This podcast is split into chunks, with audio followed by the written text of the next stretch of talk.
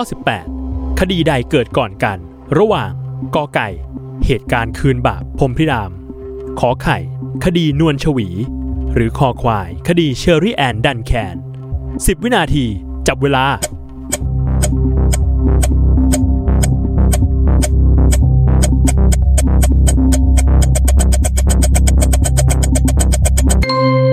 าหมดเวลาเฉลย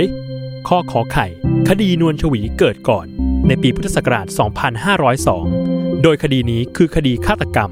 ที่เกิดขึ้นจากความหึงหวงของสามีทำให้คุณนวลชวีถูกสามีแทงจนสิ้นใจและโยนศพทิ้งจากสะพานธนบุรีตามมาด้วยเหตุการณ์คืนบาปพรหมพิรามที่เป็นข่าวข่มขืนสุดสะเทือนขวัญที่เกิดขึ้นในจังหวัดพิษณุโลกเมื่อพุทธศักราช